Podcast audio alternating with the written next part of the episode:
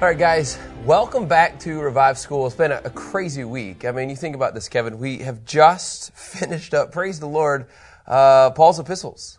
Kind of hard to imagine that we've gone through so much. Like, I, I want to go to all of our little rack of all of our paintings, but man, Kevin, you've totally changed up the place today. The end of the week, and here we are with a new book.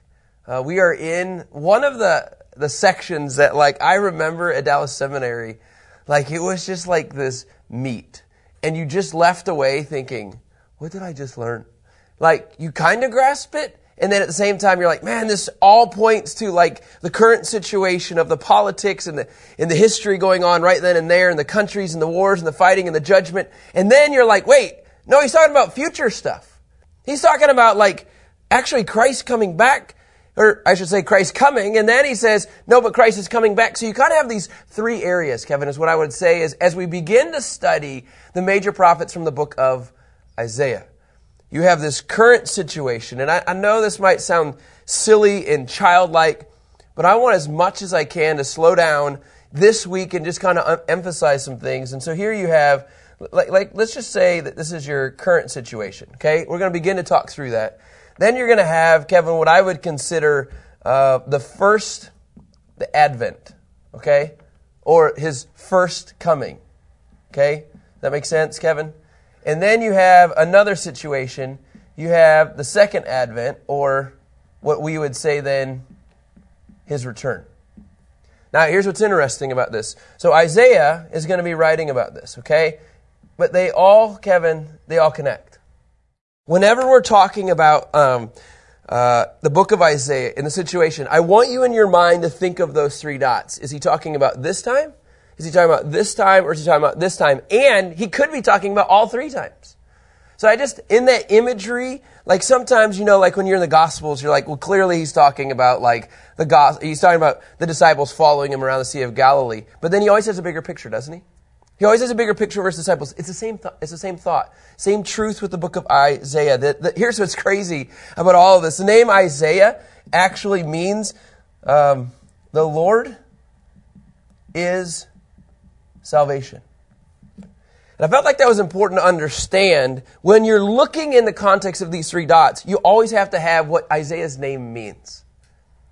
Why is this important? Because in all of the book of Isaiah I actually believe that the meaning of his name drives everything that he says. The Lord is salvation. And no, that's not our word. It could be, absolutely.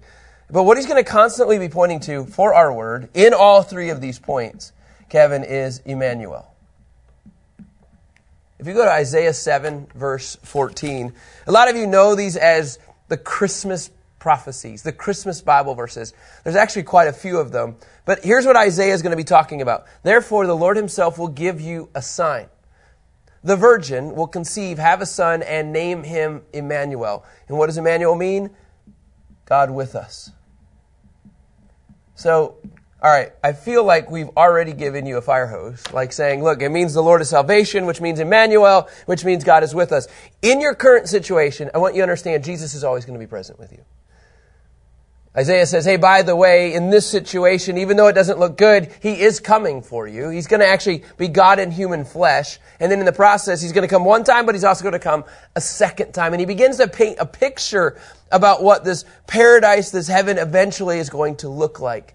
And you're going to begin to see all of these layers that Isaiah talks about. And here you have uh, the, the time frame of all of this is, first of all, he is the son of Amos says in Isaiah 1 1, the vision concerning Judah and Jerusalem.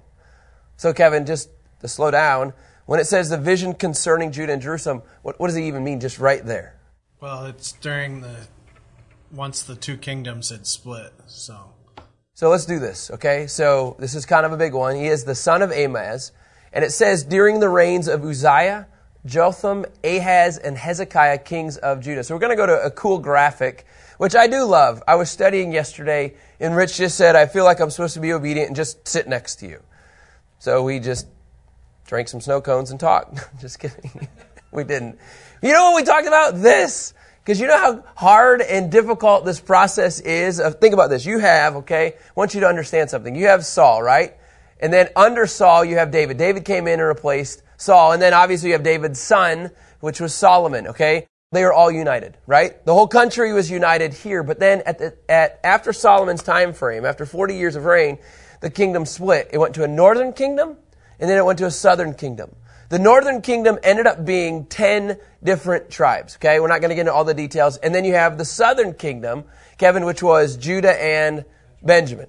Okay. Now, the Judah and Benjamin tribe is the one that the Messiah. Is that right? Yeah. it's like, because there's so much here. The Messiah is going to come through this lineage, but they're split. When they become split, you have prophets, okay, that start speaking into the split kingdoms. Okay? So here you have a kings, and usually it goes bad king, good king, bad king, bad, bad, bad, bad, bad, bad, good. You know, like it's over and over. In this season, okay, of these kings, that's what all these guys are here, is you have major and minor prophets. Here you have Isaiah over here, goatee, goatee and bald, Micah, younger version of him, goatee and bald.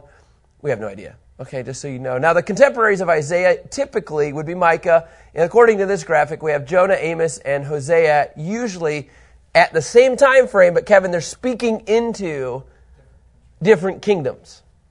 Okay, so when it says the vision concerning Judah and Jerusalem, that would make sense because Kevin, that's his audience. That would be like Hosea or Amos saying a vision concerning the ten tribes, which they might call Ephraim. Okay? So like you're like, wait, is this the 10? Or the northern kingdom. Okay? So Isaiah is speaking into usually, Kevin, what we would call the southern kingdom. The southern kingdom consists of Judah and Benjamin, right? In this mix, okay, is a city, Jerusalem.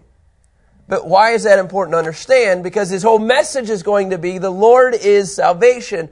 God is with us. He's going to be talking about, hey, by the way, you've done some pretty stupid stuff. This stupid stuff is going to actually lead to, okay, now here's where it's going to get, woo! Pre-exile, exile, and post-exile. You're like, what? What are you talking about? And that's just in the current. That's correct. So let me go back here to this graphic. Okay, you see the Assyrian captivity, and then you have the Babylonian captivity. Isaiah is prophesying, okay, about what the southern kingdom is going to experience in captivity. So he's saying, by the way, life's not going to be good soon. Okay, does that make sense? So he is a pre-exile, which means exile means the Israelites, okay, you're either going to be killed and wiped out, or you're going to be put in quote unquote captivity prison. Okay? And so he's going to say, this is what's coming. Well, who, who wants to hear those things? You're going to hear what's called oracles. Okay? Oracles become quote unquote burdens. Okay? They're also a form of a prophetic word. Isaiah, as a major prophet, drops a whole lot of oracles. You're going to see judgments that come against the nations in all the book of Israel. And you're like, man, this is no fun. In fact, at the end of next week, okay, you're going to hear these oracles against all these other different nations. In this process, Kevin, you have two captivities. You have the Assyrian and the Babylonian. Uh, a little bit of difference. What would you say? Uh, well, one they come back from and one they don't. That's right. The one they come back from the Babylonian, the Assyrians, Done. So here's the deal Isaiah, his end goal, just so you know, is to portray like there's hope. I think that's a fair statement. Amidst all of this, the Lord is salvation. God is with us in this process. So during the four kings, I'm going to go back. Joey, I'm going to keep you busy today. I'm going to keep moving here for you. Here you have Isaiah, and Kevin, look what it says. It says he's, he's during the period of Uzziah, Jotham, Ahaz, and Hezekiah. Now remember, you have to understand whenever you're beginning a book, especially a major prophet, you really have to set the tone.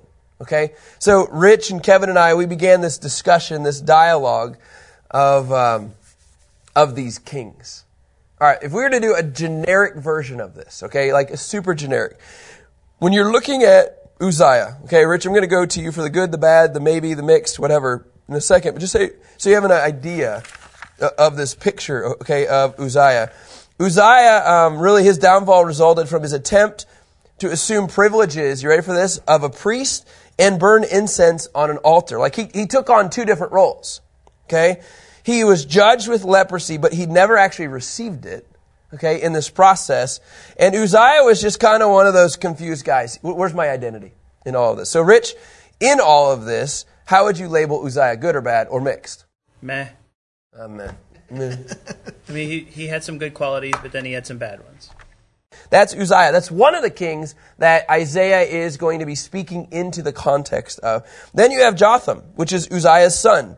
Okay, uh, interesting enough, um, he took over when he was age 25. Now, just to, to give Uzziah a little credit, he started when he was age 16. Joey, how old are you? Uh, I'm 17. So, Joey, it'd be like you running a country. How, Rich, how do you feel about your son running a country? Hope I'm not living in it. so here you have Uzziah running. He's a young kid. Didn't, eh, man. And then you have Jotham, who, you know, at the age of 25, um, Assyria grew in power uh, under him as king. And then here you have this whole process of Judah versus Israel and Syria. Now, Israel and Syria, Kevin, would be considered more of the northern kingdom. Correct. Okay?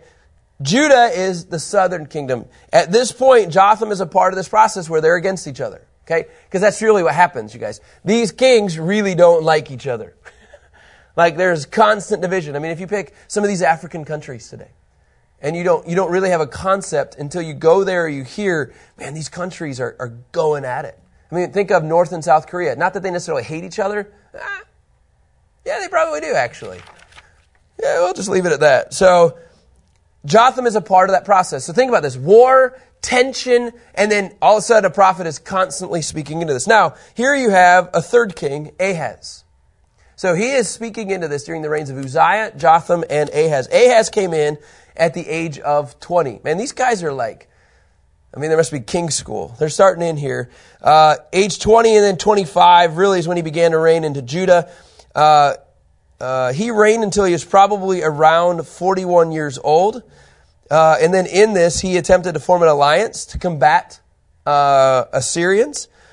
But Ahaz refused to bring Judah uh, into an alliance because there's just, Kevin. He's just messed up. He had his priorities all wrong. Child sacrifices. Boo. Bad. Bad king.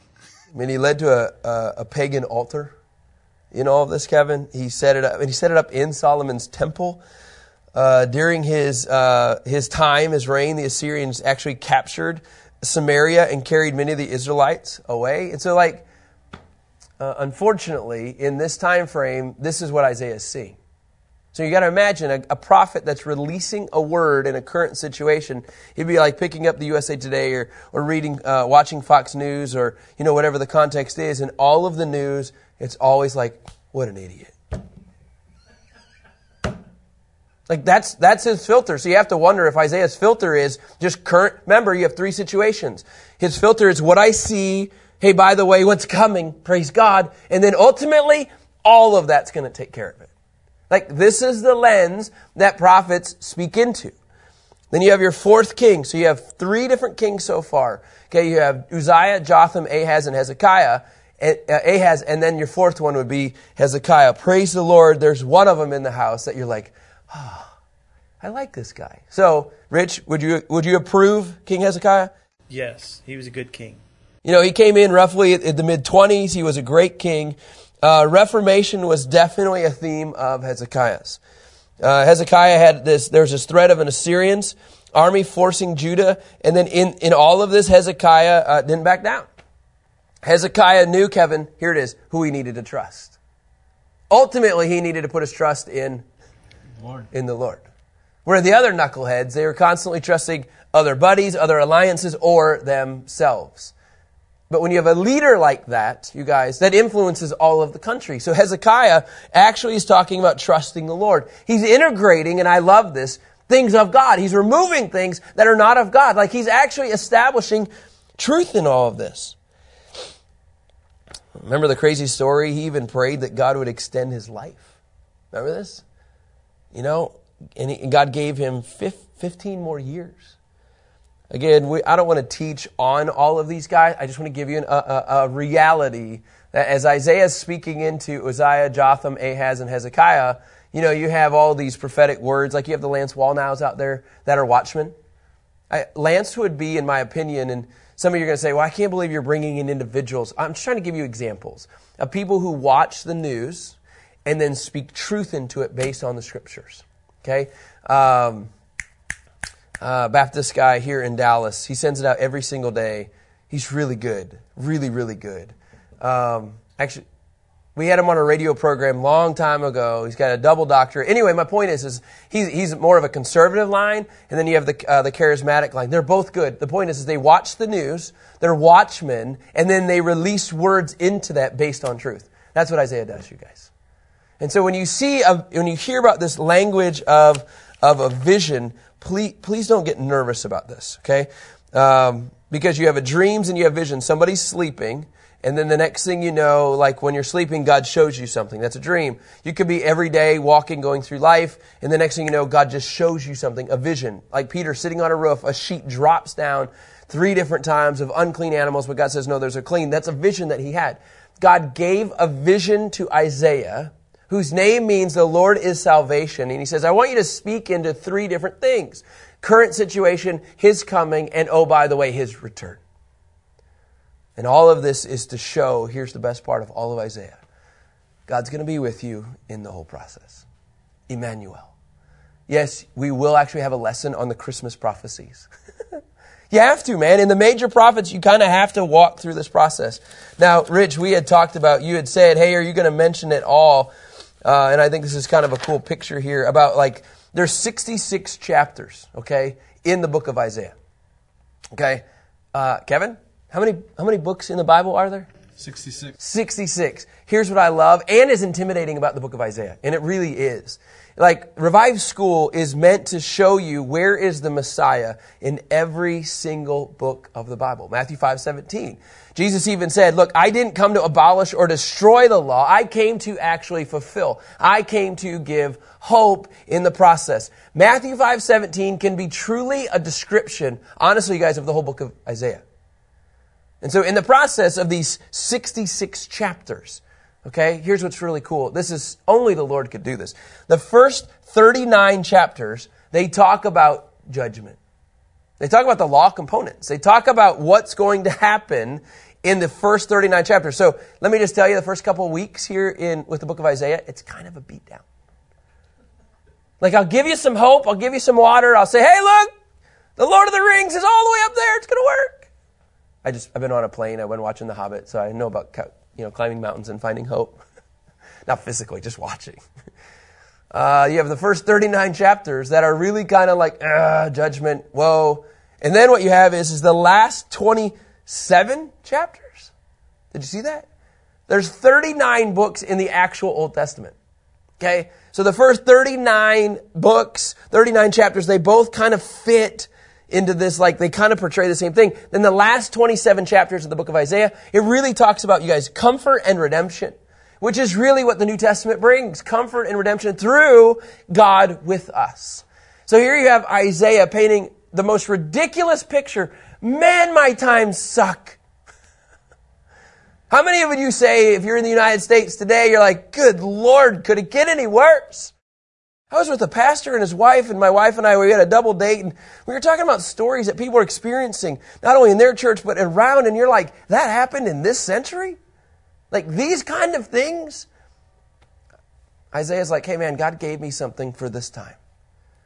And he says, look, I'm going to tell you the reality. It doesn't look good. Judgment's coming because of how we are today. That's the reality. We bring on what we actually do. You know that, right? And then in this, he says, but it's okay. I'm still going to portray hope. So the, the last 27 chapters, like we're going to get there. But that's kind of the theme, you guys, of these major prophets. You know, the major prophets would involve Kevin, Isaiah, Jeremiah, Ezekiel, Daniel, and then we integrate even Lamentations here. And then we're going to go to the, the other letters in the New Testament, and then we're going to come back to the 12 minor prophets. But the, the words of the prophet, especially the major prophets, like they're not always like, oh, I really like Isaiah. Really like Jeremiah. Like, And so here's the deal. In, in the very first chapter, like, he just hits the ground running. He goes to verse 2. He says, Look, here's the vision that comes from God. This isn't like Isaiah just dreaming up something. God downloads to him. The Spirit of God speaks to him. Remember, in the Old Testament, the Spirit of God is not in us permanently, but the Spirit of God comes on, downloads, and it says this in verse 2 Listen, heavens, and pay attention, earth. For the Lord has spoken, I have raised children and brought them up, but they have rebelled against me. So now here's what you have. God is saying to Isaiah, hey, by the way, the word that you're going to say is going to basically, in the first chapter, portray a courtroom case.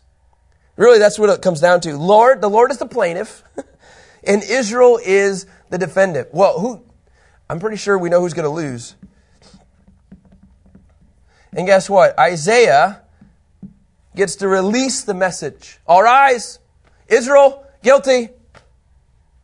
More specifically, Judah. More specifically, Judah, Benjamin, the southern kingdom, you're guilty. How would you like to hear that from the Lord? I've raised them up, I brought them up, but oh, by the way, you've rebelled against me. Uh, Kyle, um, I'm going to bring my children here Maya, Nadia, Selah, Jude, Kyle, and Laura, verse children. Why are you guys such weasels all the time? Like, why is it? I just told you to brush your teeth, but how did you end up playing basketball? You know, like, this is the context that God is like, I have raised you up and you do not listen. Guilty. No, no, no, but, no, it's done.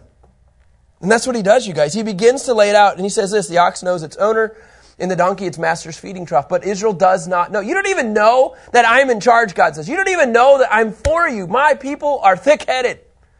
Doesn't say that. It says, my people do not understand.